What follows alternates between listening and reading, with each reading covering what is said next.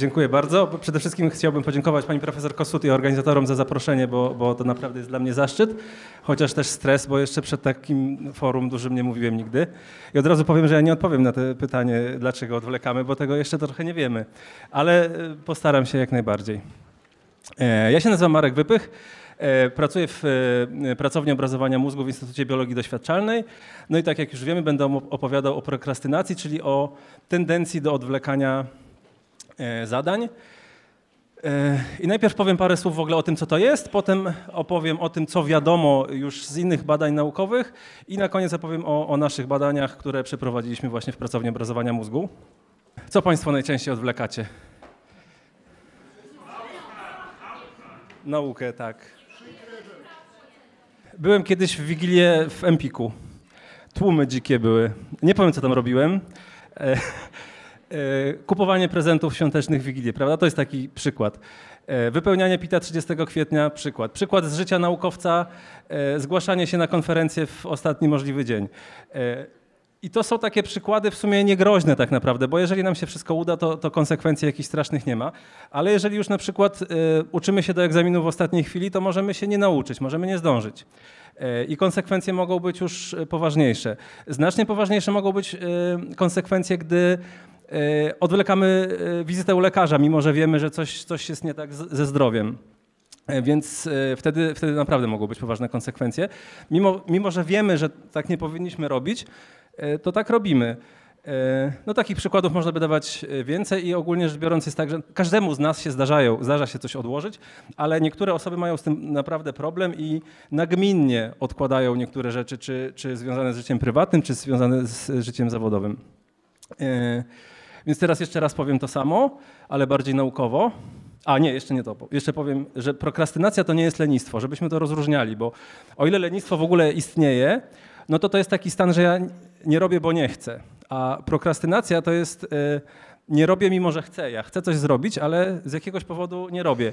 I prokrastynatorzy tak naprawdę cierpią y, z tego powodu, mają bardzo duże poczucie winy z tym związane, nie pozwalają sobie w związku z tym na jakieś rozrywki, y, na przykład mają pisać magisterkę, to nie, nie idą w związku z tym na piwo z kolegami i ani nie napiszą tej magisterki, ani się tego piwa nie napiją i nie spotkają się ze znajomymi. Więc chciałbym to podkreślić, że to nie jest, y, nie jest lenistwo. Formalnie e, prokrastynację definiujemy na przykład tak, tych definicji naukowych jest kilka. E, jedna z nich to jest taka, że to jest zaburzenie samoregulacji polegające na irracjonalnym odwlekaniu niektórych czynności, pomimo świadomości, że takie zachowanie będzie prowadzić do, do dyskomfortu. Czyli e, mamy ten egzamin, mamy się do niego uczyć i nie uczymy się, mimo że wiemy, że to, że to nie jest dobre. Szacuje się, że około 15-20% osób ma z tym problem. Badania dotyczące studentów pokazują znacznie wyższe liczby. Tego nie można bezpośrednio porównywać, bo to były różne metodologie badań. To nie było tak, że jedne, jedno badanie badało na dorosłych, drugie na studentach. No ale na pewno coś jest na rzeczy, że, że studenci mogą sobie na więcej pozwolić. I, I tak jak już powiedziałem, prokrastynacja to jest naprawdę problem. I badacze już pokazali, że e, osoby z tendencją do prokrastynacji gorzej wykonują swoje zadania, bo jeżeli coś robimy w ostatniej chwili, mamy na to mało czasu, no to to zrobimy gorzej. E, w związku z tym mamy mniejszą satysfakcję z tego, co zrobiliśmy, mamy mniejsze osiągnięcia. To, to może rzutować na, na, na jakość naszego życia, że e, albo nie awansujemy, albo się frustrujemy. W ogóle też, też prokrastynacja się wiąże ze stresem, że jeżeli coś robimy na ostatnią chwilę, to często się tym stresujemy i, i to też rzutuje nam na, na jakość życia. Na poziomie finansowym tak naprawdę i indywidualnym i społecznym prokrastynacja może się wiązać z dużymi stratami. E, jeżeli nie wypełnimy tego PITA tego 30 kwietnia, to możemy dostać karę. Jeżeli decydenci jakichś firm czy politycy pewne decyzje podejmują za krótko, może mieć, za, za późno, przepraszam, e, może mieć to no, owocować różnymi stratami finansowymi i nie tylko na poziomie społecznym. To, co już wspominałem, jeśli chodzi o służbę zdrowia, e, naprawdę podejrzewam, że każdy z Państwa zna taką osobę albo słyszał o takiej osobie, która za późno poszła do lekarza i okazało się, że leczenie już nie jest możliwe, albo jeżeli jest, to ono jest bardzo skomplikowane, jest większe ryzyko komplikacji, jest droższe, jest to więcej pracy dla lekarzy, więc też i dla pojedynczej takiej osoby jest to problem e, i też społecznie ponosimy ponosimy tego koszty. Więc, e, więc problem rzeczywiście istnieje i trzeba go badać po to, żeby, żeby móc go e, jakoś zażegnać.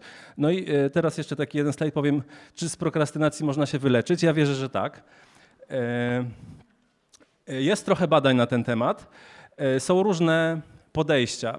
Oczywiście pierwszy, pierwszy pomysł, jaki, jaki przychodzi do głowy, to szkolenia z zarządzania czasem czy z zarządzania sobą. Słabo to działa. Terapia behawioralno-poznawcza, czyli najbardziej popularna e, chyba w dzisiejszych czasach e, forma psychoterapii, e, też najbardziej zbadana naukowo. Ona działa całkiem nieźle. Są, są bardzo różne podejścia tak naprawdę do, do mm, prokrastynacji, do, do, do, do, interwencji w prokrastynacji. Innym podejściem jest trening regulacji emocji. Też badania pokazują, że to trochę działa, ale tak naprawdę też nie jakoś tak bardzo. E, trening uważności, mindfulness ostatnio to jest bardzo, bardzo modne i popularne i stosowane na wszystko. Też trochę działa, trochę nie działa.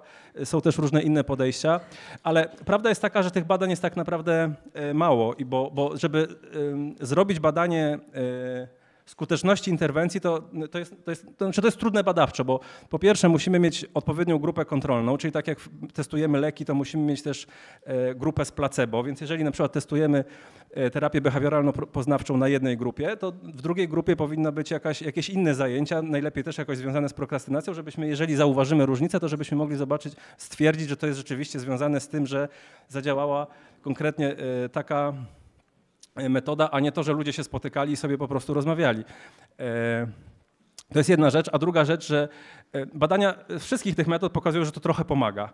E, ale jeżeli się pobada te osoby, wróci się do nich po pół roku czy po roku, no to już jest wtedy słabiej, bo po prostu to, to, te, ta poprawa nie jest trwała. I, I, wydaje się, że na dzisiejszy, na dzisiejszy stan wiedzy to właśnie terapia behawioralno-poznawcza jest, jest najbardziej skuteczna, e, ale mi się wydaje, znaczy to jest mój prywatny pogląd, że e, powinniśmy jeszcze opracować coś, e, coś bardziej skutecznego, być może połączenie trochę technik związanych z zarządzaniem czasem, trochę terapii behawioralno-poznawczej, trochę regulacji emocji. O, o, o emocjach będę dzisiaj wspominał kilkukrotnie. No więc e, tak, jak, jak, powiedziałem, tych, tych badań nie ma wiele e, i żeby móc opracować jakieś lepsze być może metody, to potrzebujemy lepiej zrozumieć w ogóle e, mechanizmy, które sprawiają, że od, odwlekamy różne rzeczy na później. No więc co, co wiemy? A nie, co wiemy? Jeszcze to teraz najpierw powiem, w jaki sposób badacze próbują do tego problemu podchodzić. Różni badacze bardzo różnie. Najwięcej badań dotyczy cech osobowości, czyli patrzymy, jakie osoby mają tendencję do odwlekania zadań. E, czyli szukamy jakichś psychologicznych korelatów, e, czy to są osoby na przykład bardziej lękowe, czy mniej, czy bardziej impulsywne i tak dalej, i tak. Ja później opowiem o paru takich e, rzeczach. Badacze zajmujący się stylem podejmowania decyzji twierdzą, że prokrastynacja to jest podejmowanie decyzji, prawda? Stwierdziłem, że coś zrobię, później nie robię, zmieniłem decyzję. Więc, więc coś tutaj jest na rzeczy. E, badania też są na przykład takie, e, e, wyniki pokazują, że prokrastynatorzy na przykład jak mają, tak, tak będę mówił, prokrastynatorzy, proszę tutaj, to nie jest jakieś pejoratywne w moim rozumieniu, tylko tak będę nazywał osoby, które mają taki problem. Jeżeli zadać pytanie, czy wolisz 10 zł dzisiaj, czy 15 zł za rok, no to raczej będą wybierać te 10 zł dzisiaj. E, tak, tak, tak, tak będą podejmować decyzje. Inne osoby raczej wolą 15 za rok, no to do, dobry procent, prawda? E, państwo wszyscy znacie na pewno profesora Zimbardo. E, perspektywa postrzegania czasu. E, też badacze tym zajmujący się twierdzą, że prokrastynatorzy to są osoby skupione na teraźniejszości, a nie na przyszłości. Jak ktoś się skupia na przyszłości, to, to on raczej będzie robił tak, żeby tą przyszłość mieć fajniejszą. Regulacja emocji. To jest moim zdaniem bardzo ważna kwestia. Wydaje się, że prokrastynacja może być sposobem na radzenie sobie z emocjami. Tutaj pan powiedział, że odwlekamy rzeczy przykre czy nieprzyjemne. E, jeżeli ja się stresuję egzaminem, e, to wolę sobie pograć w grę czy włączyć telewizor i wtedy już przestaję się stresować tym egzaminem, prawda? Więc jest to, jest to jakiś tam sposób regulacji emocji. On y, krótkoterminowo działa, później mam tego stresu jeszcze więcej, ale wydaje się, że, że jeśli chodzi o regulacja emocji, to tutaj coś jest na rzeczy. E, no więc badacze badający emocje twierdzą, że tutaj jest, jest, jest problem. E, będę też mówił o funkcjach wykonawczych, to są, czy też zarządczych po polsku. E, To są takie zdolności, których potrzebujemy, żeby, e, żeby móc cokolwiek w ogóle e, zrobić i, i też są hipotezy, że u osób z tendencją do odwlekania e, te funkcje troszkę kuleją. Badacze zajmujący się genetyką behawioralną mówią, że, że czynniki genetyczne wpływają na to, że mamy taką tendencję do odwlekania. Badacze zajmujący się mózgiem twierdzą oczywiście, że to jest związane z mózgiem. Więc i wszystkie te podejścia coś, coś nowego wniosły. Dalej tak naprawdę wielu rzeczy nie rozumiemy, więc, więc problem wydaje się, że jest bardziej skomplikowany niż mógłby się wydawać tak naprawdę. Są też inne podejścia, e, jakieś mikroekonomiczne modele i tak dalej. Ja tutaj e, zaznaczam kilka elementów, do których my się odnosimy w naszych badaniach, czyli bierzemy pod uwagę e, cechy osobowości, a tak naprawdę głównie impulsywność, ja później o tym jeszcze będę mówił. Uwzględniamy kwestie emocji, funkcji wykonawczych, e, no i oczywiście jesteśmy tutaj na Dniu Mózgu, więc będę też mówił o mózgu. Więc co już, co już do tej pory badacze zbadali, czyli z, z, czym z czym prokrastynacja koreluje. Więc impulsywność, już o tym wspomniałem. To może być zaskakujące, bo może nam się wydawać, że jeżeli osoba, osoba impulsywna robi szybko, dużo, e, a okazuje się, że jest dosyć wysoka korelacja dodatnia między impulsywnością i prokrastynacją, e, bo to działa tak, że jeżeli ja mam się uczyć do tego egzaminu, i nagle taki poczuję impuls, żeby włączyć telewizor albo zagrać w grę, to impulsywnie zmieniam decyzję. I, i to jest właśnie taki aspekt impulsywności, który sprawia, że e, e, nie robimy tego, co sobie wcześniej zaplanowaliśmy. Osoby neurotyczne e, częściej mają tendencję do prokrastynacji. E, oczywiście sumienność, jeżeli ktoś ciągle coś odwleka, no to trudno powiedzieć, żeby to była osoba sumienna, czy też miała wysoką samokontrolę, więc tutaj mamy e, ujemną korelację. E, poczucie własnej skuteczności. Prokrastynatorzy po pewnym czasie się uczą, że, że oni nie są tak skuteczni, jakby im się wydawało. Chociaż widziałem badania na konferencji na studentach pierwszego roku, ta korelacja była dodatnia, czyli, czyli osoby, które więcej odwlekały, E, wydawało im się, że są bardziej skuteczne. E, mówię, ja jestem taki super, że ja w ogóle mogę sobie robić w ostatniej chwili. E, po paru latach już im się to odmienia. Potrzeba osiągnięć to jest też być może dosyć ciekawe. Korelacja jest ujemna. Być może jest tak, że osoby z tendencją do prokrastynacji zmniejszają swoje oczekiwania w stosunku do siebie i do życia, bo, bo wiedzą, że mogą tych, tych oczekiwań że to wymaga jakiegoś tam od nich e, wysiłku, którego być może nie potrafią e, zrealizować. E, smutne jest to, że też jest ujemna korelacja z poczuciem własnej wartości, czyli prokrastynatorzy czują się trochę gorsi. Trudności w regulacji emocji, to już mówiłem, i zmniejszona odporność na stres. Więc prawdopodobnie jest tak, że znaczy to jest na pewno jeden z, z, z, aspektów takich, e, co już powiedziałem, czyli jeżeli my się czymś stresujemy, stresuję się, że jestem chory poważnie, to nie idę do lekarza, prawda? To jest y, logiczne poniekąd. E, e, gdy zapytać osoby, dlaczego odwlekają, to najczęściej odpowiedzą, bo się boją, że im się nie uda. Czyli dlaczego się nie uczysz do egzaminu? Bo boję się, że nie zdam. E, też logiczne. Ale E, ale nie ma korelacji z lękiem jako takim. Czyli to nie są osoby bardziej lękliwe, że się boją wszystkiego ogólnie, tylko, tylko właśnie jakoś tam się boją e, wybranych rzeczy i, i to wpływa na to, że, że, e, że to odwlekają. I ja tutaj znowu na, na zielono zaznaczam tą kwestię impulsywności i, i trudności w regulacji emocji, bo do tego się później będziemy troszeczkę odnosić w naszych badaniach. E, funkcje wykonawcze. Tak jak wspomniałem, funkcje wykonawcze to jest coś, co pozwala nam w ogóle robić cokolwiek. E, I e, obecnie naj, naj, najbardziej popularna teoria opracowana przez pana Mijakiego i kolegów jest taka, że funkcje wykonawcze dzielimy na takie trzy podstawowe umiejętności czy zdolności. Jedna z nich to jest pamięć robocza, czyli my robiąc coś musimy cały czas utrzymywać pewne informacje w głowie, e, żeby pamiętać co robiliśmy. Mm, no, potrzebujemy też ciągle z, z, pamięci naszej korzystać, żeby zrobić jakiś tam następny ruch y, w czymkolwiek. E, drugi aspekt to jest przełączanie uwagi. E, niektóre zadania bardziej złożone wymagają przełączania uwagi, czasami robimy kilka rzeczy naraz, więc to też jest taka, taka umiejętność. E, trzecia rzecz to jest hamowanie. Musimy umieć zahamować jakieś rzeczy, które nam mogą potencjalnie przeszkadzać e, w wykonaniu jakiegoś zadania i to mogą być impulsy zarówno z zewnątrz, jak i z wewnątrz, e, żeby móc, móc kontynuować to, co chcemy. I pan Mijake pokazał, że to są w pewnym sensie niezależne aspekty funkcji wykonawczych. I badacze pokazali do tej pory, że prokrastynatorzy mają, gorzej u nich działa to hamowanie. E, a nie ma natomiast, już może tu nie będę wchodził w szczegóły, e, nie ma różnic, jeśli chodzi o to przełączanie i odświeżanie, bo tak można mówić, przełączanie uwagi to jest to, pamięć robocza to jest odświeżanie, czyli że musimy umieć e, sobie z pamięci różne rzeczy przypominać. Więc tak, hamowanie. Tutaj znowu zaznaczam na, na, na zielono. Do tego się też będziemy odnosić w naszych badaniach.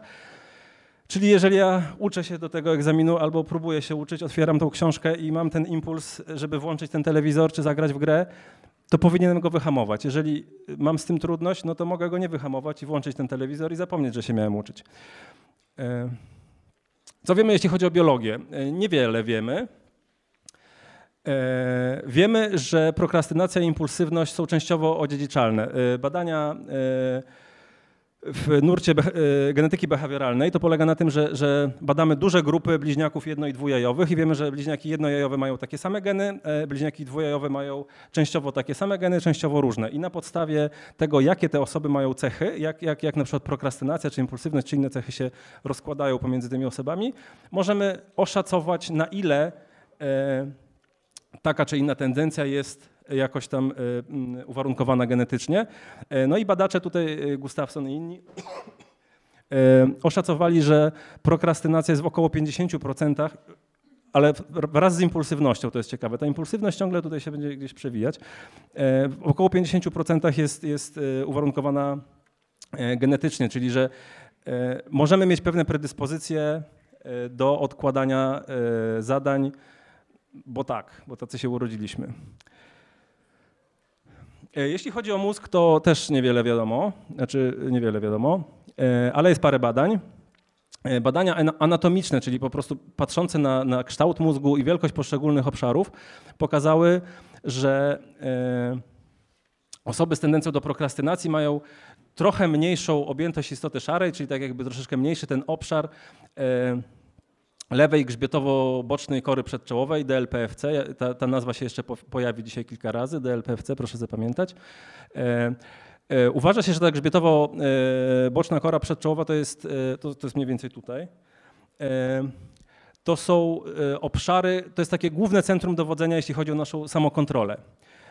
I ci badacze pokazali, że u osób z tendencją do prokrastynacji ten obszar jest jakby troszeczkę mniejszy. Co ciekawe, oni też patrzyli na impulsywność i tam znaleźli kilka różnych obszarów, które były troszeczkę mniejsze u osób impulsywnych, e, ale też między innymi ten obszar, czyli to jest jak gdyby znowu taka część wspólna między impulsywnością i, i prokrastynacją. E, są też badania, tego mm, nie wiem, czy mi się to uda dobrze wytłumaczyć, bo to jest skomplikowane. E, patrzące na to, jak mózg e, funkcjonuje, kiedy osoba nic nie robi. Czyli wkładamy osobę do skanera, ja później jeszcze o skanerze parę e, słów powiem.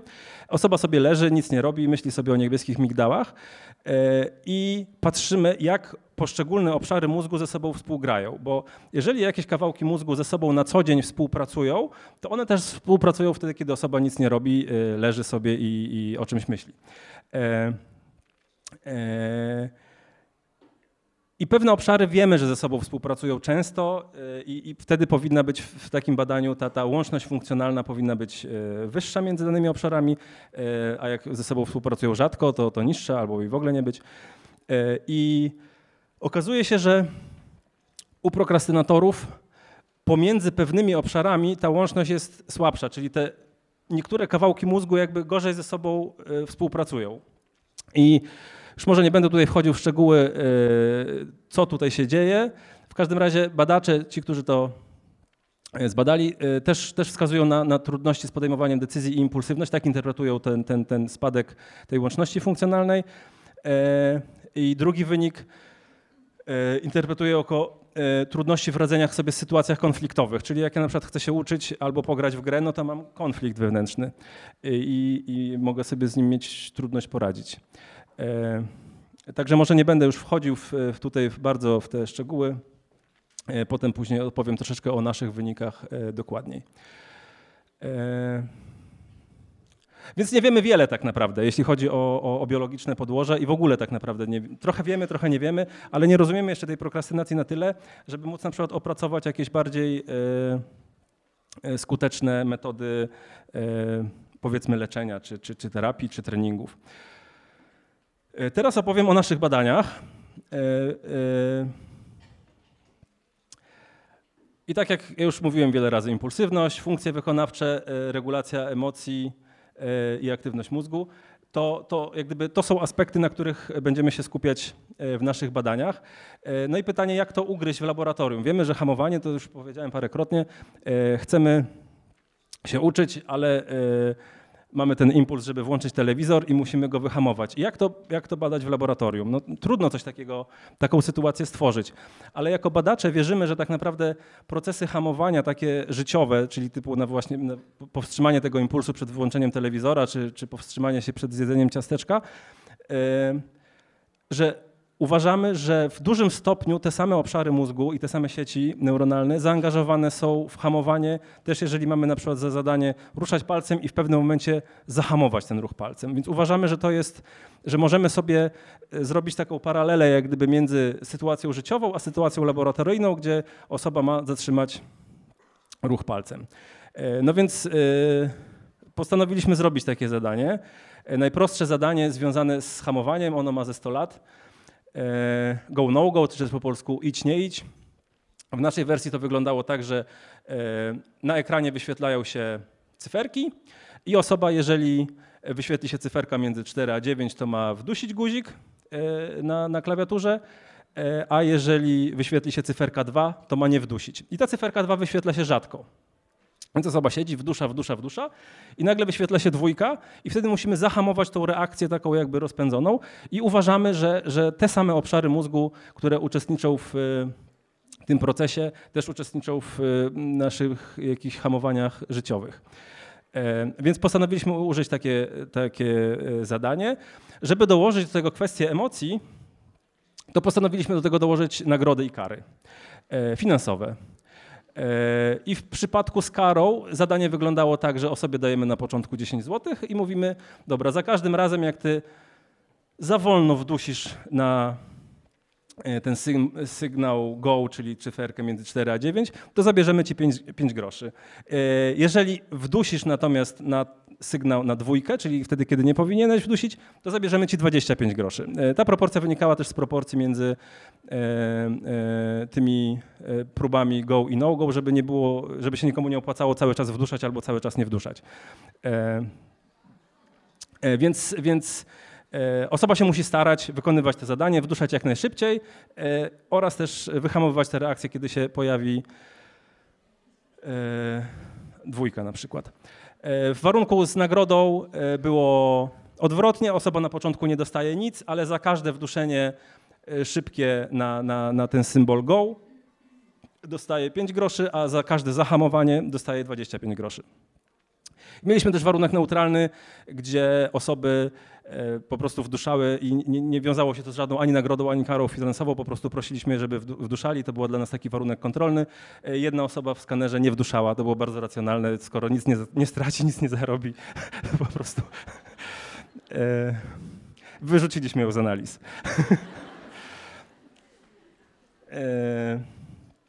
No więc takie, takie zrobiliśmy zadanie i żeby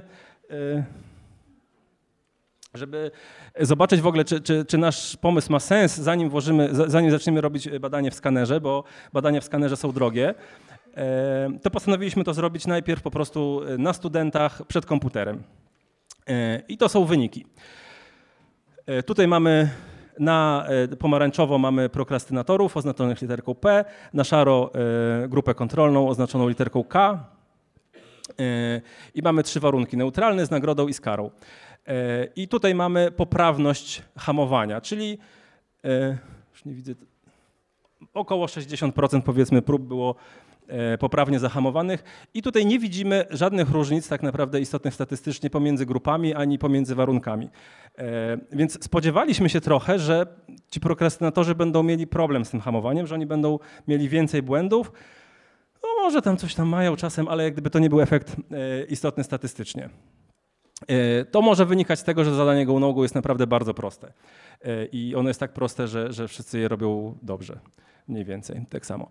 E, patrzyliśmy też na czasy reakcji na te próby, kiedy osoba ma wdusić guzik, czyli pojawia się jakaś cyferka, na przykład 7, wduszamy ten guzik i, i ile nam to czasu zajęło. I tutaj jako ciekawą rzecz zaobserwowaliśmy, że osoby z tendencją do odwlekania w warunku z karą były wolniejsze, czyli one jakby były bardziej ostrożne wtedy, kiedy mogły tracić. Ten czas reakcji był e, istotnie dłuższy tutaj. I sprawdziliśmy jeszcze jedną rzecz, moim zdaniem najciekawszą, czyli policzyliśmy coś takiego, to się nazywa opóźnienie po błędzie, czyli jeżeli ja wduszam ten guzik, pojawia się ta dwójka i ja wdusiłem. I sobie myślę, o kurde, wdusiłem. I w moim mózgu zachodzą jakieś procesy, i później pojawia mi się na przykład znowu, nie wiem, szóstka i mam wdusić guzik i wduszam go na ogół wolniej, bo cały czas jakoś tam procesuję ten błąd. To jest e, zjawisko znane z literatury, nazywa się opóźnienie po błędzie. E, I myśmy go tak naprawdę nie zaobserwowali ani w warunku neutralnym, ani w warunku z nagrodą. Nawet nagrodą być może było lekkie przyspieszenie. Natomiast w warunku z karą osoby kontrolne rzeczywiście po błędzie yy, coś tam procesowały. Ich, ich reakcja była wolniejsza w następnej próbie, natomiast osoby z tendencją do odwlekania były raczej szybsze. E, czyli e, po tym błędzie jakby e, no nie, nie, analizowały go, tak, tak możemy sobie o tym myśleć. Stwierdziliśmy, że to jest bardzo ciekawe i postanowiliśmy to samo badanie powtórzyć w skanerze rezonansu magnetycznego. U nas w pracowni skaner wygląda tak, osoba leży w skanerze, tu ma tak zwane responspady, gdzie może wduszać guziki, y, odpowiadając na, wduszać po prostu ten guzik w przypadku naszego zadania. Tutaj tego nie widać, nad głową jest lusterko, z tyłu za skanerem jest ekran, na którym się wyświetlają te, te, te bodźce. E, no i cała maszyna bada aktywność y, mózgu. Przy czym tak naprawdę to mogę jako ciekawostkę powiedzieć, my nie badamy aktywności mózgu, w sensie nie badamy aktywności neuronalnej w mózgu, tylko e, to co badamy to zmiany poziomu natlenowania krwi w pewnych obszarach mózgu. E, co wiadomo z różnych innych badań, między innymi na zwierzętach, że jest skorelowane z aktywnością neuronalną, czyli e, jeżeli jakiś kawałek mózgu jest aktywny, to po chwili tam napływa więcej krwi natlenowanej, e, a utlenowana i nieutlenowana hemoglobina mają inne właściwości magnetyczne i dlatego w rezonansie magnetycznym możemy to widzieć. No ale mierzymy to, interpretujemy to tak naprawdę jako aktywność neuronalną, bo bo to jest silnie związane z aktywnością neuronalną. E, więc powtarzamy takie same badanie, o którym mówiłem przed chwilą, już teraz w skanerze, przy czym dla odmiany bierzemy teraz grupę niestudentów. Wkładamy ich do skanera, mamy dwie grupy po 18 osób, mniej więcej w podobnym wieku. Dobieraliśmy ich na podstawie tak zwanego kwestionariusza PPS, czyli Pure Procrastination Scale, czyli kwestionariusza, który mierzy prokrastynację. W tym, prokra- tym kwestionariuszu można uzyskać od 12 do 60 punktów. W naszej grupie kontrolnej są osoby, które nigdy nic nie odwlekają, mają od 13 do 20 punktów. W grupie e, prokrastynatorów mamy e, osoby, które mają dużo punktów w tym kwestionariuszu, więc to są osoby silnie odwlekające.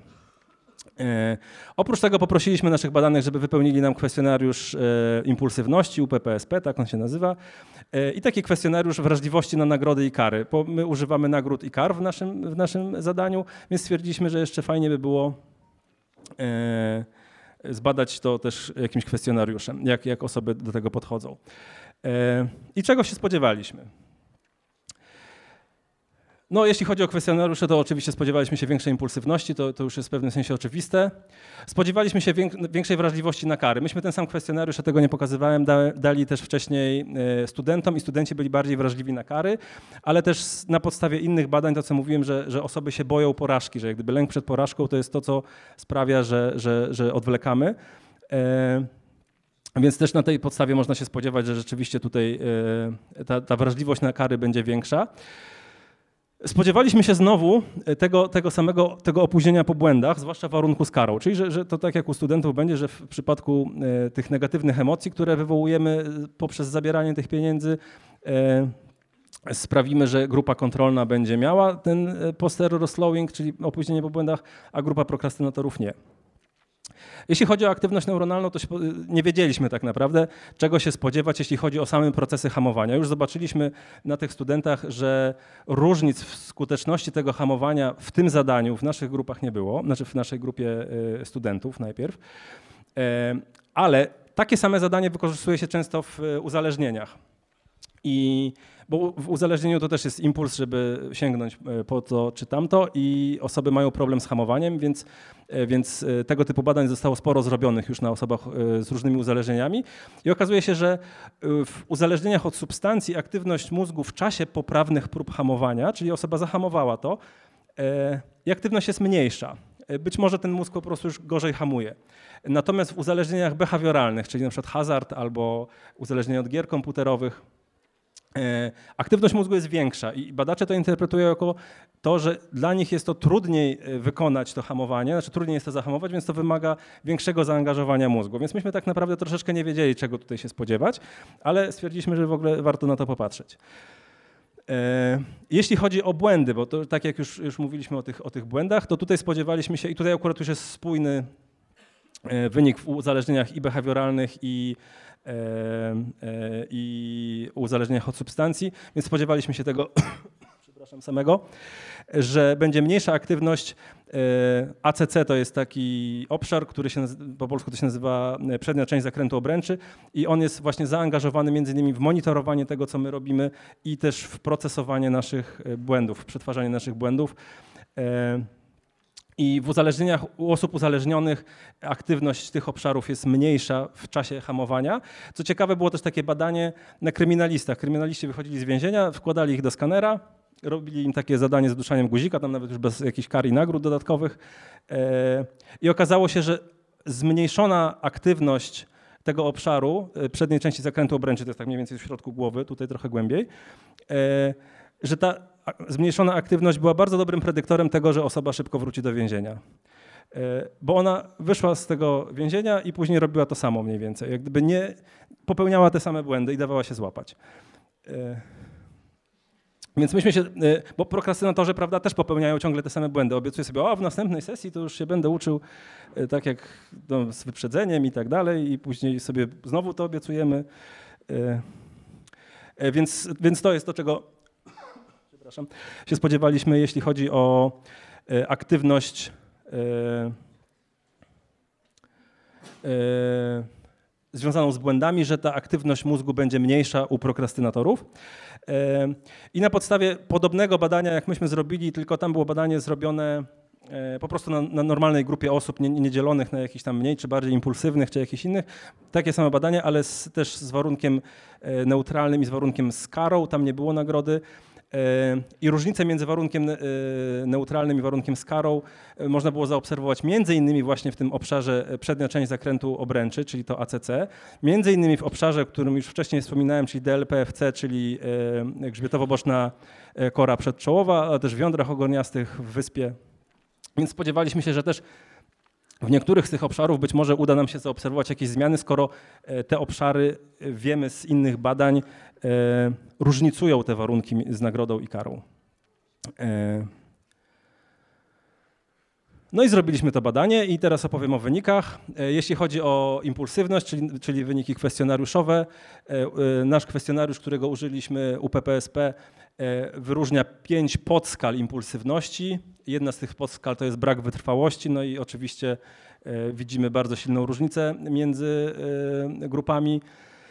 Druga e, podskala to jest brak planowania. Też widzimy różnicę u innych badaczy, którzy e, użyli tego samego kwestionariusza. Oni tutaj w tym braku planowania różnicy nie znaleźli i stwierdzili, że ok, prokrastynatorzy tak naprawdę planują, tylko co z tego. E, nie zauważyliśmy różnicy w poszukiwaniu doznań. Jedna z wczesnych teorii dotyczących prokrastynacji była taka, że u niektórych osób może być tak, że one się szybko nudzą po prostu i w związku z tym przerzucają się na, co chwila na jakieś inne zadanie, bo yy, i w związku z tym nigdy niczego nie kończą. My tutaj nie widzimy różnic, yy, co nie znaczy, że ta hipoteza jest zupełnie bez sensu, ale, yy, ale u nas tutaj nic nie wyszło. Pozytywna popędliwość i negatywna popędliwość to są takie konstrukty, które mówią o tym, że jeżeli pozytywna to jest taka, jeżeli się czuję fajnie, jest super, to zaczynam być impulsywny, robić rzeczy, których potem mogę żałować. E, negatywna popędliwość to jest to samo, ale w sytuacjach, kiedy jest mi źle, kiedy jestem e, zestresowany, zdenerwowany, e, smutny, staję się bardziej impulsywny. I widzimy, że też w obu z tych skalach prokrastynatorzy mieli znacznie wyższe wyniki, więc ta impulsywność tutaj na pewno jest bardzo ważnym czynnikiem w prokrastynacji. Drugi kwestionariusz, jakiego użyliśmy, SPSRQSF, tak się nazywa. E, to jest kwestionariusz wrażliwości na nagrody e, i kary i widzimy rzeczywiście znacznie większą wrażliwość prokrastynatorów na kary. Co to znaczy ta większa wrażliwość? W tym kwestionariuszu są takie pytania, czy unikasz sytuacji, w których możesz coś stracić, mniej więcej, tak, tak, tak, to, tak to można interpretować. Więc oni, jeżeli jest jakaś sytuacja, że, że coś może nie, pójść nie tak, to raczej e, się nie będą w taką sytuację angażować, więc, więc i tu widzimy gigantyczną różnicę. Jeśli chodzi o wrażliwość na nagrody, nie widzimy żadnej różnicy. E, więc to też jest już samo w sobie ciekawe. E, jeśli chodzi o samo, same wyniki z tego zadania go no go, czyli jak osoby to wykonywały, to nie zauważyliśmy żadnych różnic istotnych statystycznie. Może dlatego, że mieliśmy trochę za małe grupy. Wydaje się, że prokrastynatorzy byli troszkę mniej dokładni, ale to nie jest istotne statystycznie. Gdybyśmy mieli większą grupę i ta różnica by się utrzymała, no to moglibyśmy powiedzieć, że ok, ale może by było też tak, że ta różnica by zniknęła, gdybyśmy mieli większą e, grupę. No to jest kwestia statystyki, pewnie część z Was tutaj jest studentami psychologii, e, więc e, wiecie o co chodzi.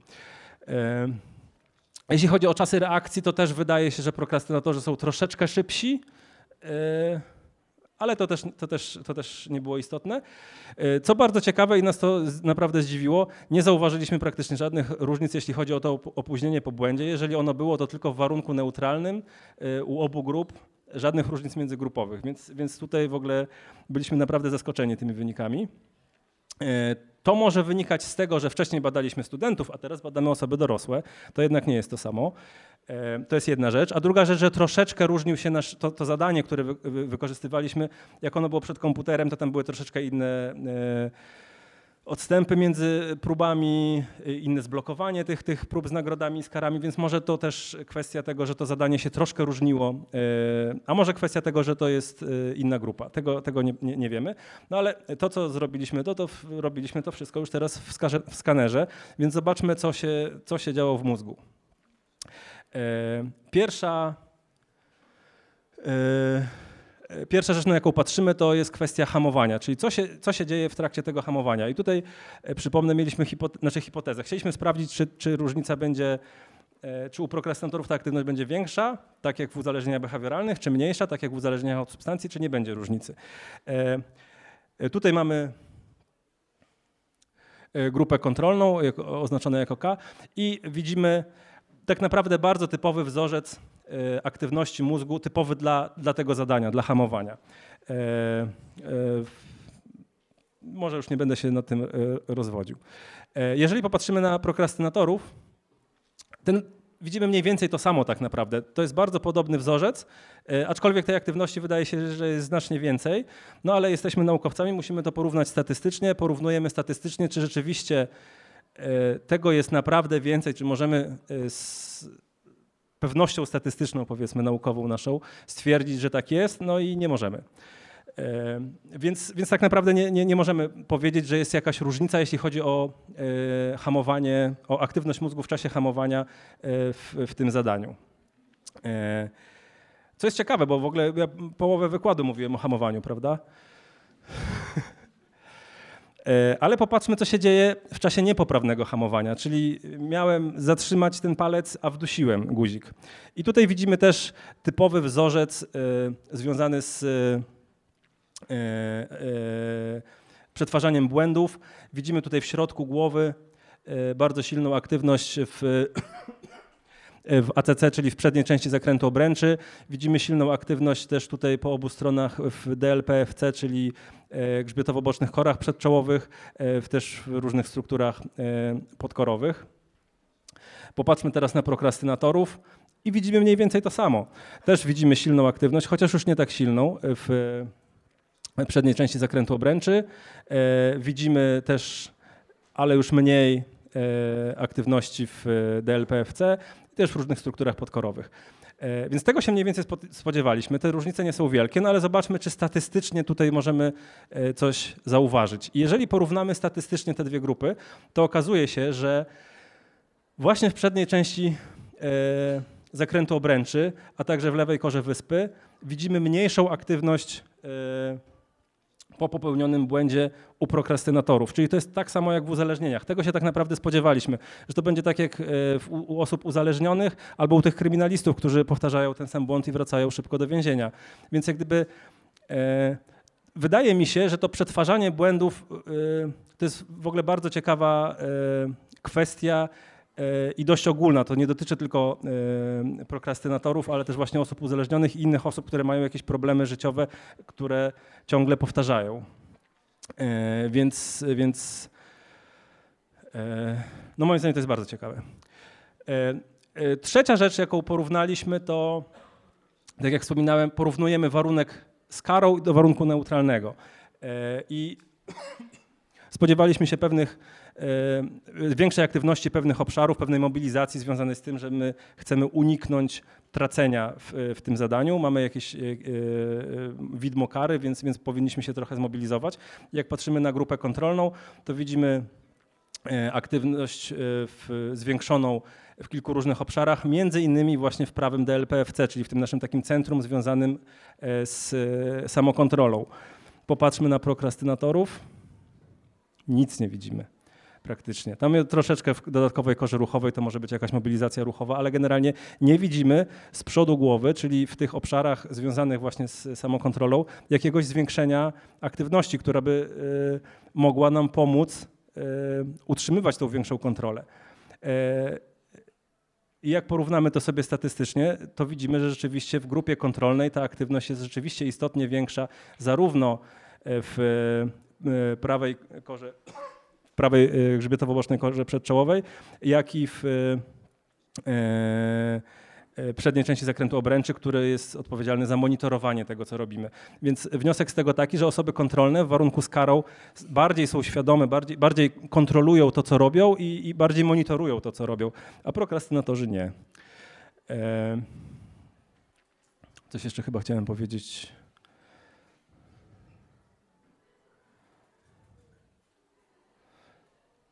No nic. E, Dobrze. E, Więc czego myśmy się spodziewali? Przypomnę i co nam wyszło, czyli hipotezy i wyniki. Więc spodziewaliśmy się większej impulsywności, oczywiście. E, Spodziewaliśmy się większej wrażliwości na kary, tak. Spodziewaliśmy się mniejszego opóźnienia po błędach, zwłaszcza w warunku z karą. Tego nie zaobserwowaliśmy, niespodzianka. Natomiast jeśli chodzi o aktywność mózgową, nie wiedzieliśmy, czy ta aktywność w czasie hamowania będzie mniejsza czy większa i tak naprawdę żadnej różnicy nie zauważyliśmy, więc, y, więc to też jest pewna y, niespodzianka.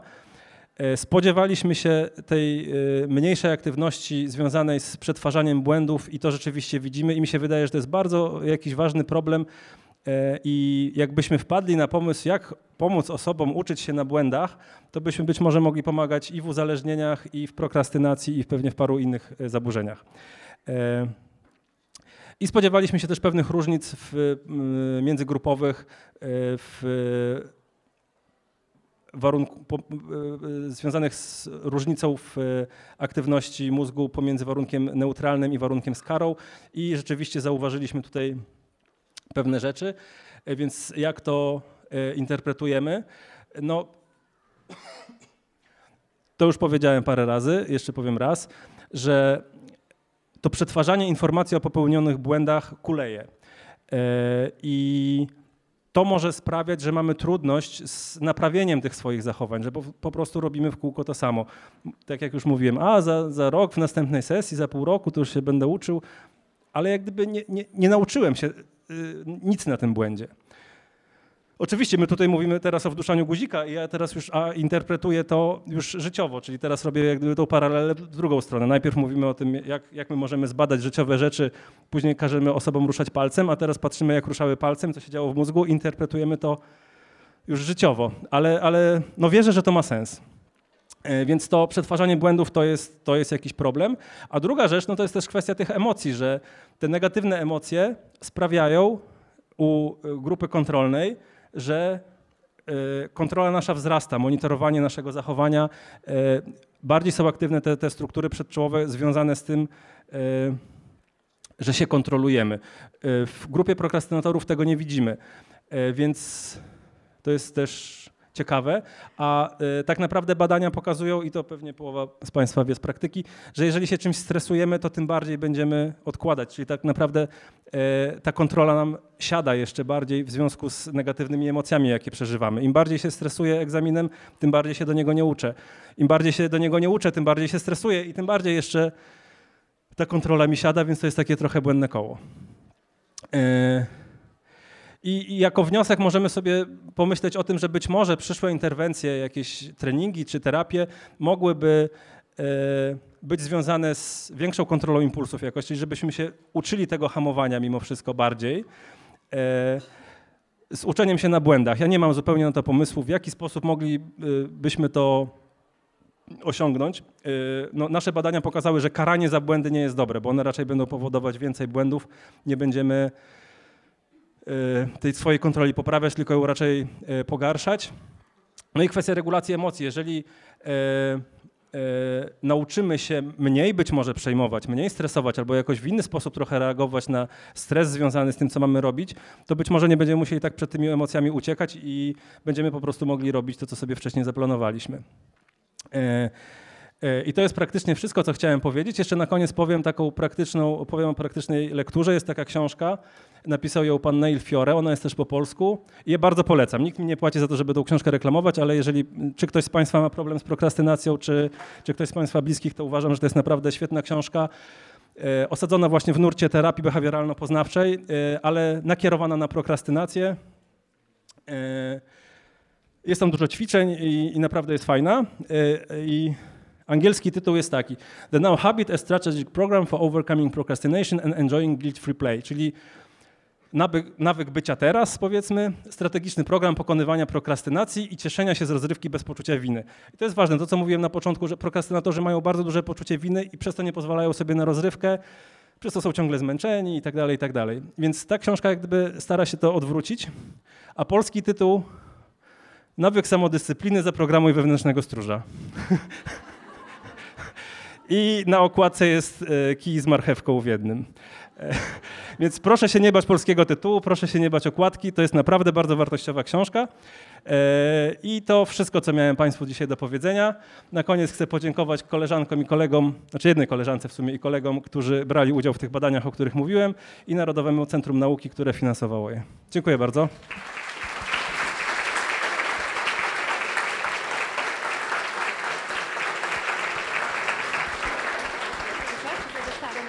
Jak rozumiem, mamy czas na kilka pytań.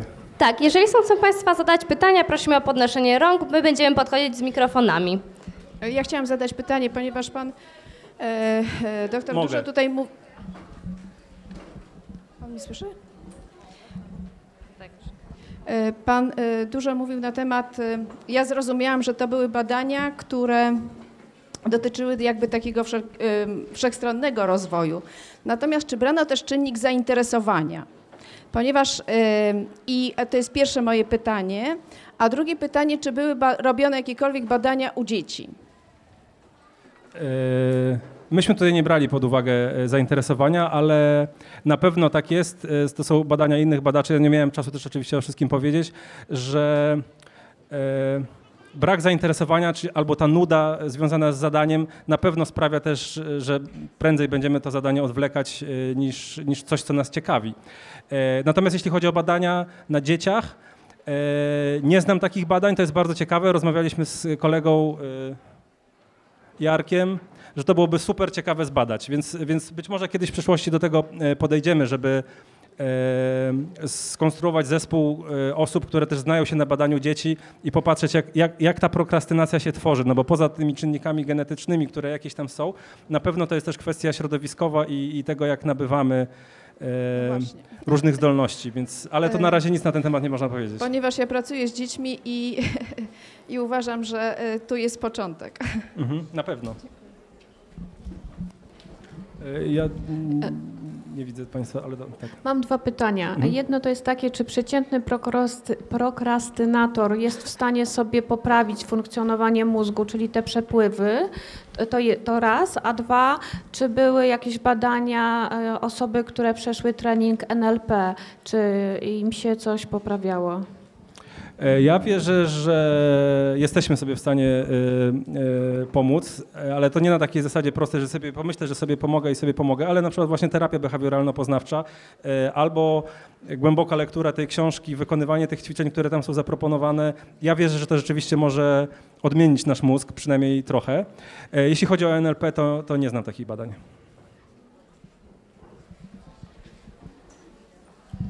To badanie y, wciskaniem guzików, jak to się ma w stosunku do po prostu refleksu, do hamowania refleks? Mm.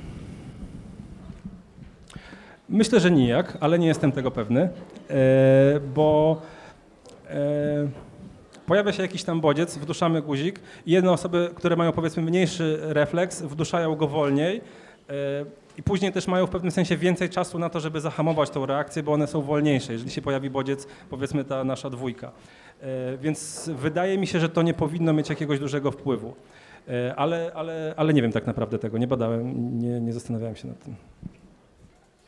Y, Ja mam pytanie. Tak się zastanawiam podczas tego wykładu. To jest pytanie refleksja, bo przyszło mi do głowy, czy przypadkiem podejście do prokrastynacji nie opiera się na błędnym założeniu, że jest pewne właściwe i niewłaściwe zachowanie.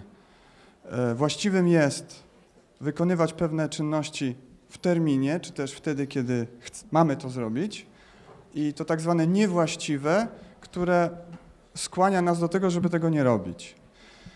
E, Czy przypadkiem prokrastynacja nie jest odpowiedzią na kulturę, w której żyjemy w ciągłym poczuciu powinności, że coś musimy? Ponieważ z jednej strony jest nas ta część, która nam mówi: zrób to, masz to zrobić, ale też pojawia się drugi głos: e, nie rób tego, i on nakłania mnie do tego, żebym opóźniał wykonanie tej czynności.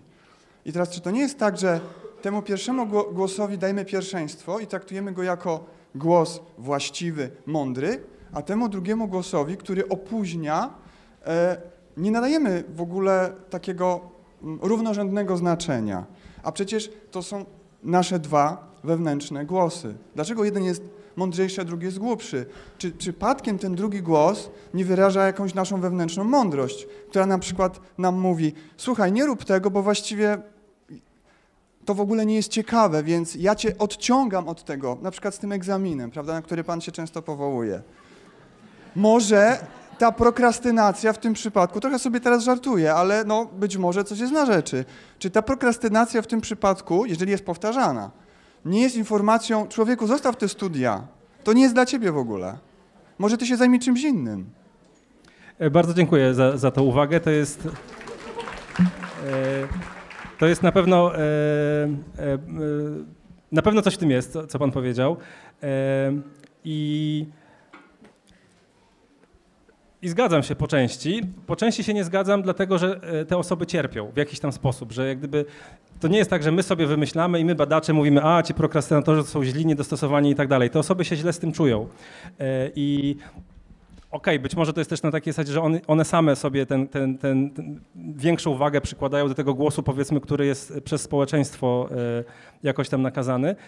E, e, na pewno by tak było, jeżeli byśmy odkładali tylko jedną rzecz. Jeżeli, jeżeli ja na przykład nie, nie uczę się na studiach, a poza tym nie mam problemów e, z e, odkładaniem zadań, no to wtedy na, no, rzeczywiście na- należałoby się zastanowić nad tym, czy, e, e, czy to są dobre studia na przykład. E, Ale jest tak niestety, że te 15-20%, o których mówiłem, to są osoby, które no, odwlekają praktycznie wszystko, no może nie wszystko, ale generalnie bardzo wiele rzeczy odwlekają, zwłaszcza ważnych, bo po prostu ich stresuje e, to, co, to, co mają zrobić. Ja teraz jeszcze, e, e, ta książka właśnie, o której tutaj wspominałem, e, tam jest taki rozdział właśnie e, a propos tego, żeby żebyśmy się zastanowili, co my tak naprawdę chcemy, że my nie musimy. I, i to zdecydowanie jest, jest na, na pewno część tej terapii, jak gdyby, czy terapii behawioralno-poznawczej, to jest kwestia odpowiedzenia sobie na pytanie, czy ja naprawdę chcę. E, Więc, e, więc tutaj na pewno to nie można tego tak wrzucać do jednego worka, upraszczać. No nie miałem oczywiście na, na wszystko czasu, ale, ale to jest ważna sprawa i bardzo dziękuję za ten głos. E, Ja chciałam trochę pokontynuować to, co poruszyłeś, ale tu jestem, przepraszam. A, Dzień dobry. E, miałam takie pytanie, jakiego procenta osób to dotyczy, ale teraz usłyszałam, że 15-20%. E, Tak, tak, badacze szacują, że 15-20% są osoby, które mają z tym problem, że w jakiś tam sposób cierpią z powodu tego, że odkładają sprawy na później, coś zawalają, mają jakieś e, w związku z tym problemy, czy w domu, czy w pracy. Mhm. A druga część e, mojego pytania jest tak, bo może gdyby było tak, że 80, to może, może to jest faktycznie takie ochronne, tak, tak to zinterpretowałam. A druga rzecz, e, o którą chciałam zapytać, to czy były badania, które obserwowały m, na przykład tę samą grupę w odstępach czasu, na przykład, ale w takich istotnych, to znaczy rozumiem, że na przykład na innym etapie życia, czy to się zmienia? E, Nie znam takich badań, które by porównywały na tych samych osobach, e, czyli badań podłużnych. Ogólnie jest tak, że osoby starsze mają niższe wyniki e, w tych kwestionariuszach na prokrastynację, co może wynikać z tego, że jednak jakoś tam się trochę tego uczymy i prokrastynujemy z wiekiem troszeczkę mniej. E, Natomiast e, jako ciekawostkę mogę powiedzieć, że takie były badania podłużne na studentach, ale one nie były bardzo długie, tylko w czasie semestru, jak to się dzieje. E, I to dotyczyło badań z poczuciem stresu i studenci, którzy mają tendencję do prokrastynacji na początku semestru są bardziej znacznie wyluzowani niż koledzy, a pod koniec semestru to się odwraca. Ale to jak gdyby jest, jest, to jest jak gdyby związane z sesją czy z cyklem uczenia, a nie z, z rozwojem. Y, Tutaj jestem. Mam takie pytanie. Ja ten problem mam od kilkudziesięciu lat i bar, bardzo mnie umęczył, że tak powiem. Rozumiem. I wydaje mi się, że znalazłem rozwiązanie. Naprawdę. Po prostu go zaakceptowałem. W związku z tym, w związku z tym wiem o tym, że y, wszystko będzie na ostatnią chwilę, ale moje doświadczenie wskazuje, że i tak zawsze zdążyłem. Czyli jest ok, mało tego. Moje biznesowe doświadczenie wskazuje, że to mi pomaga. Naprawdę to wydaje się absurdalne, ale tak jest. Bardzo często to właśnie, że klient musi trochę poczekać, powoduje, że potem łatwiej mi się z nim rozmawia, bo on się spieszy, a nie ja. Super. Co pan na to? Tak, na pewno, na pewno e, jeżeli człowiek zaakceptuje to w sobie, to jest mniej sfrustrowany. E, To jest jedna rzecz. Jest ostatnio e, modny taki te, termin aktywna prokrastynacja, że osoby sobie mówią, dobra, powinienem się uczyć do egzaminu, ale tak naprawdę powinienem też pomalować ściany, to ja może pomaluję ściany. I przy okazji, jak gdyby odwlekając jedno, robią coś, coś innego pożytecznego. E, Ja nie znam badań na ten temat dużo, ale ludzie zaczynają to badać, bo wiele osób twierdzi, że im, że im to pomaga. E, Jeśli chodzi o sprawy biznesowe, no to też na pewno, czy, czy w ogóle życiowe, nie zawsze odkładanie czegokolwiek na później jest złe. Czasami to jest bardzo dobry strategiczny ruch, więc to nie, nie należy tego mylić też wtedy z prokrastynacją. Prokrastynacja jest wtedy, kiedy jeżeli chcemy coś zrobić, a, a tego nie robimy i to powoduje jakieś tam cierpienie. Ale dziękuję bardzo, to było fajne. E, To ja mam jeszcze pytanie. Czy te prokrastynacje można jakoś nabyć w ciągu czasu, czy to jest po prostu wrodzone jakoś i z tym się rodzimy i tak dalej? E, Nie wiem tego. E, Znaczy na pewno jest po części wrodzone, znaczy po części, znaczy mamy pewne predyspozycje genetyczne, to, to zostało pokazane na tych, na tych, w tych badaniach na bliźniakach jedno i dwóje, o których mówiłem. Czy może nam się to zwiększyć?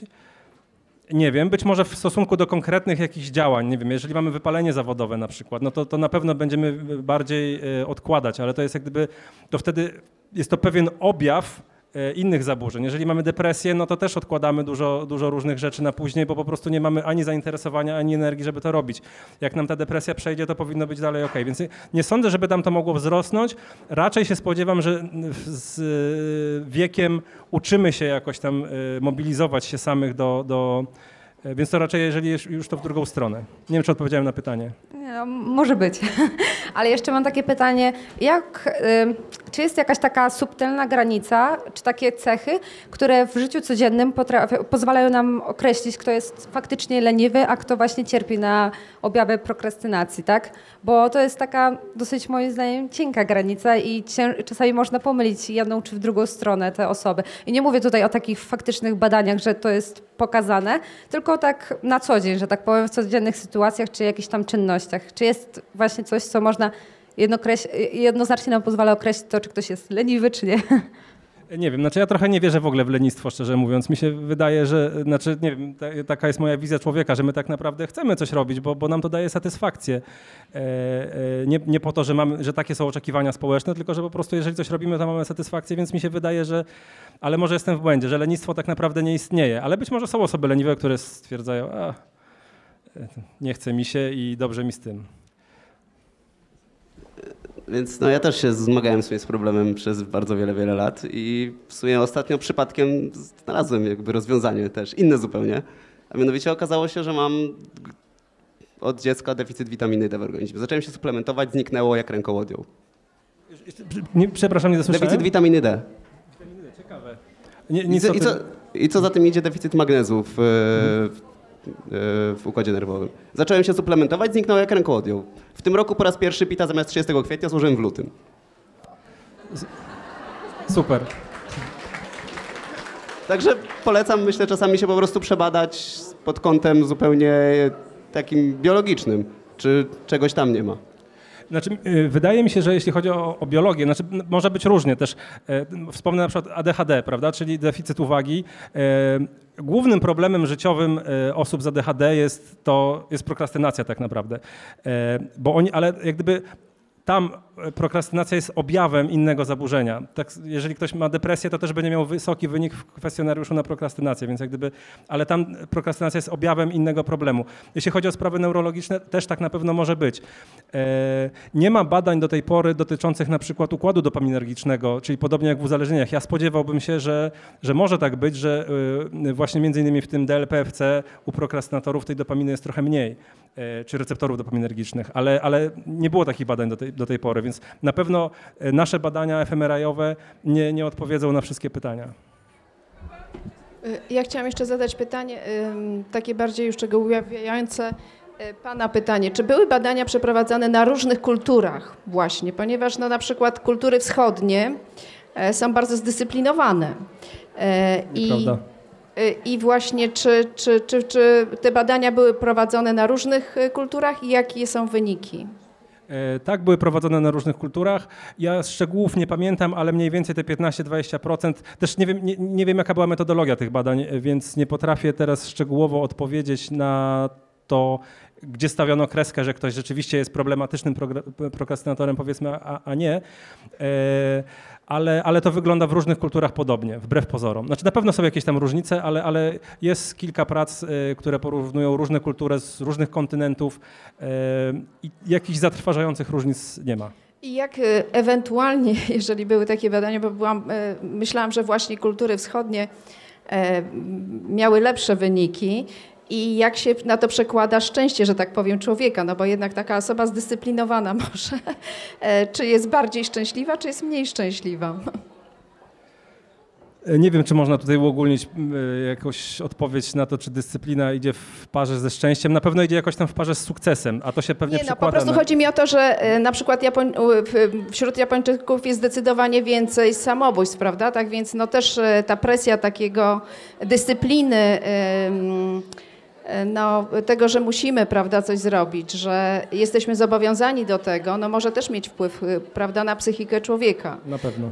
Mhm. Nie, nie, nie, szczerze to nie potrafię się do tego odnieść. E, E, Dzień dobry. Mam takie pytanie e, troszkę metodologiczne. E, Państwo badali e, aktywność e, różnych e, elementów kory mózgowej DFPLC przy, przy, przy pomocy wykonywania takiej prostej e, czynności fizycznej jak e, naciskanie palcem, klikanie jakichś klawiszy.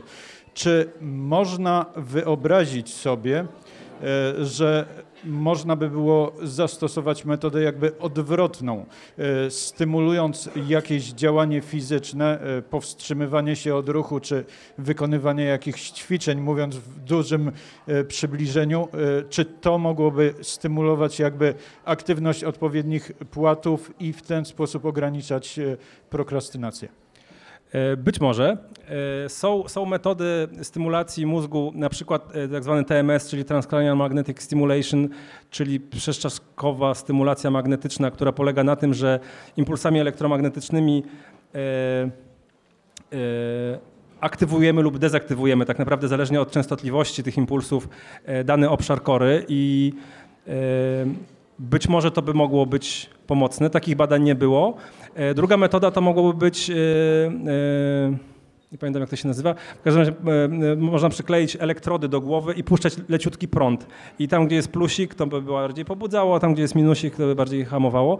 E, Też takich badań, jeśli chodzi o prokrastynację, nie było, natomiast jeśli chodzi o badania pamięci, to były takie badania, z tego co pamiętam, że, że to na przykład wp- wpływa na poprawę pamięci. Być może coś pogarsza przy okazji, tego, tego nie wiemy. Potencjalnie, potencjalnie nie jest to bez sensu, więc wydaje mi się, że być może w przyszłości ktoś się pokusił o takie badania. Czy były jakieś badania osób, które odkładają na później w życiu prywatnym, a w zawodowym no, prawidłowo performują, wykonują swoje obowiązki z zaangażowaniem? E, Są badania, e, nie wiem gdzie pani tutaj siedziała i nie wiem do kogo mam mówić. A tutaj, pani, pani pytała Tak, teraz. Okej, przepraszam. dobrze, prze- przepraszam. E, Są badania takie, które sprawdzają właśnie, czy prokrastynacja jest ogólna, czy specyficzna do konkretnych jakichś tam dziedzin życiowych. E, Wydaje się, że jest dość ogólna, ale to nie jest tak, że, że wszystko do jednego worka. E, I prawdopodobnie też są spore różnice indywidualne. Może być tak, że niektóre osoby odkładają bardziej jakieś sprawy prywatne i skupiają się na pracy. Może to też być ich sposób ucieczki z domu, e, i, a u niektórych może być odwrotnie, że w domu funkcjonują całkiem lepiej, a praca ich stresuje i, i sobie tam nie radzą. Ale Jeśli chodzi o badania, no my wszystko robimy jakoś tam statystycznie, więc, więc to wydaje się, że to jest jednak dość ogólne. Jeżeli ktoś ma tendencję do odkładania, to odkłada dużo różnych rzeczy. Ja mam pytanie dotyczące jeszcze tych różnic kulturowych. E, Mianowicie e, no, mm, są pewne kraje, które tak naprawdę mają pewien taki styl związany z manianą, czyli z odkładaniem różnych rzeczy i niespecjalnym spieszeniem się do obowiązków. Ja już nie mówię tylko i wyłącznie o Europie, czyli Włosi, e, Portugalczycy, czy też Hiszpanie, czy też Grecy, tylko e, no, chociażby Hindusi. E, Czy te badania, których Pan wspominał, były też, obejmowały też różne kontynenty? No i jeszcze uwaga dotycząca tych Japończyków. Najwięcej samobójstw jest w Skandynawii. W Polsce też jest bardzo dużo samobójstw, głównie Rzeczy mężczyźni z depresją, ale e, tak. Tak. Więcej mężczyzn ginie w, e, w samobójstwach niż, niż, niż w wypadkach samochodowych. Tak, Więcej w jest- wypadkach samochodowych niż w Tak? samobójstwach. Jednak? Tak. W zeszłym roku 4 tysiące y, czy 5 tysięcy, no nieważne. E, Jeśli chodzi o te badania kulturowe, to ja w tej chwili nie pamiętam tego, w jakich to było dokładnie badane krajach, ale to było badane na różnych kontynentach. Czy w Indiach, nie wiem. Na konferencji słyszałem o porównaniu Koreańczyków do Japończyków i tam jakichś wielkich różnic nie było, ale były badania w Skandynawii, w Polsce. Nie, nie powiem tak dokładnie, jak gdyby. To, to można, można pewnie znaleźć te badania w internecie i, i sobie poczytać.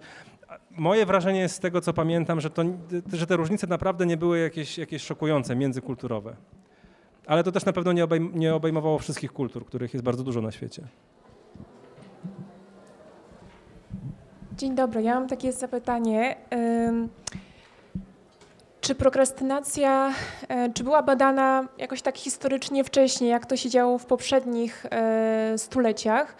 Czy jest jakaś koncepcja, która zakłada, że prokrastynacja to jest po prostu choroba cywilizacyjna i na przykład jest silnie związana z tymi e, obszarami, tymi krajami, które są wyżej rozwinięte i z tym, że istnieje w tej chwili wielość priorytetów, co oznacza, że priorytetem jest w zasadzie wszystko i w każdym obszarze naszego życia. Tak więc e, wyklarowanie z tych priorytetów czegoś, co pozwalałoby na pewien porządek działania, jest zwyczajnie bardzo trudne i być może za trudne na nasze możliwości, być może nie jesteśmy do tego jeszcze przygotowani, albo w ogóle jest to niemożliwe. Czy jest jakaś koncepcja, która zakłada, że Jest to choroba cywilizacyjna, jeśli w ogóle można nazwać to chorobą, jakieś może schorzenie bardziej. E, taka jest moja jakaś taka refleksja po tym, po tym dzisiejszym wykładzie. Nie wiem, czy słuszna. Dziękuję. Dziękuję. Mm, Trudno mi się jest do tego odnieść. E, w- Nie znam takich badań, które by rzetelnie patrzyły na to, e, czy to się jakoś zmienia na przestrzeni dziejów, ale e, o prokrastynacji, tylko tak to nie jest nazywane, e, już w Biblii były jakieś też wspomnienia, więc wtedy już też byli ludzie, którzy odkładali sprawy na później, nie robili ich i byli krytykowani już też, też nie pamiętam tam w którejś księdze, w jakiejś pracy przeglądowej o tym widziałem, że to już no, od zarania dziejów ludzkość boryka się z prokrastynacją. E, Na pewno jest tak, że w dzisiejszych czasach przez e, wielość zadań, wielość informacji, która na nas spływa, trudniej jest się ogarnąć. E, Ale jeśli myślimy o, o tym jako o jakimś wyniku impulsywności, to nie sądzę, żeby to się jakoś bardzo zmieniło na przestrzeni dziejów. Jakiś odsetek ludzi impulsywnych zawsze był i będzie. I ewolucyjnie to ma jakiś tam pewnie też sens. I nie sądzę, żeby to jakoś teraz z- ale no, tak naprawdę to nie wiem, więc, więc, y, y, więc nie wiem. Tak. I już ostatnie pytanie. Ja jeszcze mam takie pytanie. Dzień dobry. E, Czy były są jakieś badania, które mówią o tym, że na przykład po prawidłowo wykonanym zadaniu, które było odwlekane w czasie, e, jakie, jakie są emocje towarzyszą temu? No bo tak naprawdę, e, czy, czy może być to związane z tym, że na przykład jesteśmy uzależnieni od tych emocji, dlatego odkładamy e, wykonanie zadania w czasie? Y, Niektórzy ludzie twierdzą, że, że im dobrze robi presja i robienie czegoś na ostatnią chwilę y, i że ten dreszczyk emocji to jest to, czego szukają. Y, Być może niektórzy ludzie tak rzeczywiście mają, niektórzy być może tak sobie to tylko tłumaczą. Jak ktoś coś zrobi, no to pewnie różnie. Myślę, że czasami jest to satysfakcja, a czasami po prostu ulga, że już coś tam zrobiłem. Wydaje mi się, y, że i tak jest też w tej książce y, napisane, że ważnym elementem jest y, nagradzanie się, nawet takie świadome odczuwanie satysfakcji, delektowanie się tym, że o, zrobiłem coś i myślę, że to może nam pomóc w uczeniu się nowych zachowań. I, i właśnie między innymi terapia behawioralno-poznawcza w, w takim kierunku, znaczy to jest jeden z elementów tego, żeby jakby de- delektować się tymi, tymi chwilami, kiedy coś zrobiliśmy na czas, kiedy, kiedy coś zrobiliśmy dobrze, bo to potencjalnie pozwala nam utrwalać y, y, taki wzorzec zachowania. Nie wiem, czy tak, odpowiedziałem na pytanie. No tak, ale te bodźce są zupełnie inne, tak dużo silniejsze niż e, w przypadku, kiedy robimy coś, nie wiem, na czas rozłożone w czasie, tak? Nie rozumiem pytania teraz, Znaczy, nie, nie, nie. Chodzi mi o to, że czy były badania, nie wiem, takie pokazujące, jak e, organizm reaguje, tak jakie są wydzielane, nie wiem, e, Nie znam takich badań. Już, już zaczynam rozumieć pytanie. Y, y, Nie Nie. znam takich badań, co nie znaczy, że ich nie było, ale, ale ja nie znam. okej, dziękuję. Dziękujemy. Niestety to już było ostatnie pytanie. Bardzo dziękujemy panu doktorowi. Dziękuję bardzo.